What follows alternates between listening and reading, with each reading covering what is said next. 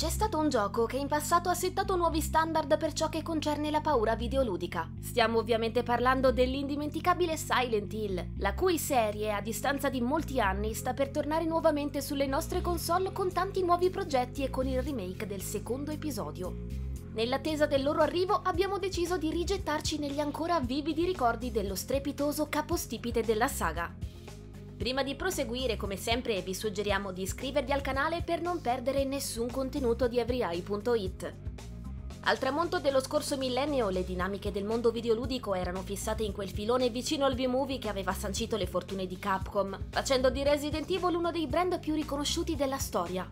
Zombie, abomini vari e parassiti erano i nemici da debellare negli strepitosi anni 90 e mentre il mondo intero si divertiva a fare a pezzi i suoi nemici non morti, la dirigenza Konami decise quindi di immergersi all'interno di un mercato in piena esplosione. I lavori per un nuovo spaventoso videogioco vennero affidati ad una squadra interna denominata Team Silent e guidata da Keiichiro Toyama, che scelse di ispirarsi alla tradizione teatrale giapponese e ai dipinti di Francis Bacon per creare un'opera di atmosfera e oppressione. Le loro mire artistiche li portarono verso un titolo dall'impostazione più scenica e concettuale, un approccio che avevano particolarmente apprezzato in pellicole come Jacob's Ladder, e che seguisse le nuove tendenze cinematografiche inaugurate da David Lynch, un autore che ebbe un impatto gigantesco sulla cultura nipponica con Twin Peaks in origine, ma soprattutto col successivo Fuoco cammina con me.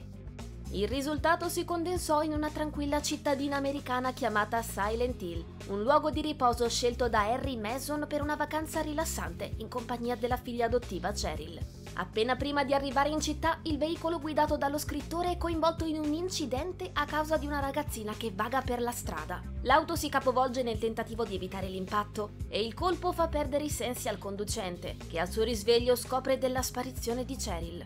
Con il mezzo fuori uso, il protagonista si incammina verso Silent Hill, trovandola molto più silenziosa di quanto immaginasse, ammantata da una nebbia fittissima che rende difficoltosa la visione e che lascia vagare con fare agghiacciante la fantasia.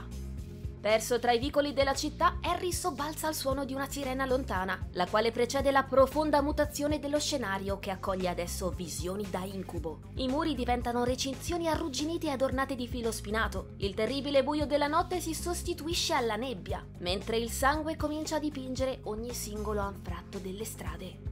L'avventura terrificante di Silent Hill inizia con un risveglio, quello di Harry Mason sul divanetto di una tavola calda, mettendo subito in chiaro il profondo intrecciarsi dei diversi mondi paralleli che ha reso unica l'esperienza. Tra sogno, immaginazione e terribile realtà, il giocatore è trasportato in una trama criptica ma dall'evidente carica simbolica, la quale si immerge in un contesto religioso che prende spunto dai maggiori culti monoteistici, il cristianesimo e l'ebraismo in particolare, per deviarli dei loro concetti basilari.